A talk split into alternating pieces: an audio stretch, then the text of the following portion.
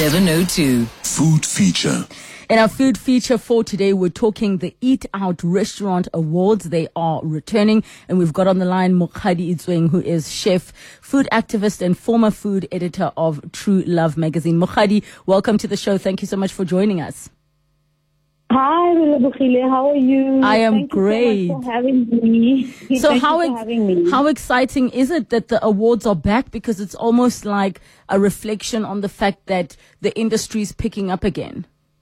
Yes, um, it's so important. You know, I'm so excited that we are back.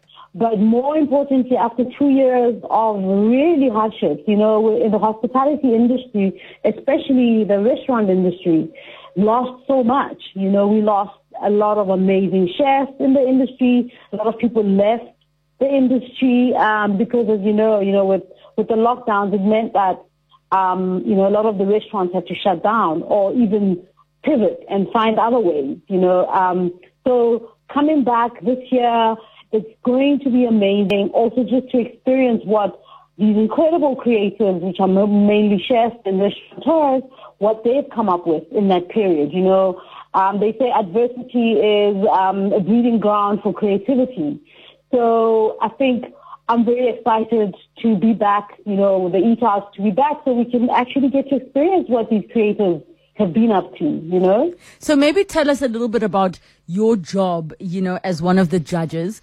Is it like in the movies where the food critics go anonymously and then, you know, you're busy marking the service and then only at the end everybody's like, "Oh, you didn't know who that was. well, this year, strangely enough, um, EFAC decided to do things differently because we're not seeing um, ourselves or our roles as the judges. You know, those people are there to judge you and critique you and tell you you suck or whatever, and everybody is literally, you know, in a panic when you walk in. So everybody knows who we are because we've been introduced in the media as part of the Eat Out um, team, but also as the judges. So everybody knows who, you know, who's going to be coming into the restaurants. Of course, we're still coming in anonymously. Um, we still, because we don't want preferential treatment, but we're also not sneaking in. We're not sneaking in. You're So not you're not sneaking into the kitchen to check if it's clean. no, we're not those people. You know, we're there to celebrate um, the chef. You know, Yes. it's been two hard years, and we want to celebrate them. We want to. We want them to understand and to know that we they are loved as creators, and we appreciate the work that they do, and we appreciate the restaurant industry because you know, like you said earlier, you know, when you go out, you can, of course, a lot of people can cook at home, but you go out to a restaurant for the, for an experience. Yes. And we're all looking forward to those exciting experiences. You know, when you go out to dinner, you're going out to dinner, you know, or you're going out to lunch with friends. It's an experience that you are after. So we want those experiences. We don't want chefs to feel um, like we're there to judge them and critique and, and criticize them. And no, we're there to celebrate. And um, um, that's why even the, the way we're judging this is very different. Um, you know, we have reviewers already, the Eat Out reviewers who are reviewing different restaurants, 500 restaurants to be exact. And from there, we then, um, we as judges get, we get allocated different restaurants to go and judge. Um, and from there, um, you know, then we, we, we rate them instead of ranking. Um, so we rate them instead of saying, you know, this is number one or whatever. We, we, we rate them according to different ways, you know, um, food, drink, service, ambiance, and the whole overall dining experience. So it's not just about one element. Um, it's about the whole experience. Yes. So maybe then chat to us as, um, you know, people who do go out to restaurants and are spending our hard earned money. Um, what, what are the things that maybe you would look for that maybe I, as Relebogile, wouldn't look for? For example, you know, would a restaurant get extra points if they are using locally sourced pro- uh, products? Would a restaurant get extra points if if the, if everything is made from scratch? Yes, yes. No, definitely. I mean, Relebogile, you you understand also the world that we're living in, and us as humans now need to change how we live and how we, you know, and how we are, including what we eat. So for me, um, chefs that are, are cognizant of that, who are sourcing locally, because then I know that the food is fresh, it's not frozen, and you know what I'm saying? I know that I'm getting good quality food, and good quality food always tastes like good quality food. So locally sourced food is very important. Sustainability within the industry is important. How you treat your your your your your, your workers, you know, how mm. you treat your staff, because at the end of the day, for us to have an awesome experience um, which complements everything, the food, the story that you're trying to tell on the plate. We need, you know, service is key, you know, um, and if your if your workers are not happy, uh, chances are it's going to translate on the plate. You know? Definitely, so definitely. all about, I mean, yeah, it's the energy. For me, it's always, uh, you know, I, I love going out to places where, like you say, Kolomaki, you've got you went in there and the energy, the vibe is there and everything is, is incredible in terms of what you're expecting. Mm. So, um, with me, it's the same thing. You know, if the energy, if the, if the, the waitresses are not happy, they're not going to give me the service that I need. Um, and if, and, you know, even the food at the back is not going to be awesome. So it's a whole, um, it's a whole thing for me. And, also, I also think, you know, looking for me, what I look for is um, how people, how, how, how the chefs are creating using um, vegetables, plants, what, what, how inspired is their plant menu? Mm-hmm. Because I find that, you know, when you go out as a vegetarian or just if you feel like having plants on that day, um, you struggle. You know, you always get sides. So Can me, I actually add to that? Can I actually add to that? Yeah. There's somebody on Twitter who says, for me, this is Dikeledi, says restaurant choice. For me, it's about the vegetarian meals options and the service. I'm yes. not easy to please though. I prefer homemade food is what they say. So I think, um, um, the options of vegetarian meals is an absolute biggie because, yes. um, and, and not even just vegetarians. I think, food alternatives, as in vegan yes. options, gluten free options, also lactose free, also make a big difference to many diners.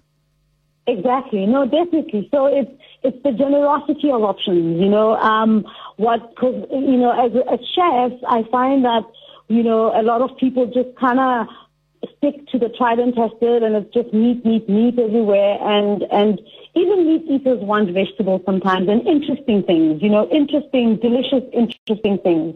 So for me, I want to see what you're doing creatively because I know that a lot of plants push, uh, they push out chefs to create. You know, if you if you're outside your comfort zone, then that's where your creativity comes. And I'm interested in the creativity, you know, because I know the experience um, will come through that. You know, whatever story you're telling on the plate must must translate into the ambience, it must translate into the drink um, menu, must um, translate into the service and everything, you know? So maybe share with us what is a complete put off, and I'll I'll, I'll give you one of my uh, put offs, which maybe is not so fair, but for me, I love to be able to, like, I'm a very visual person. I love looking at people's plates, you know, and being like yeah. to the waiter, what's that person having? Or saying to them, I'm in the mood for this kind of dish. What do you recommend?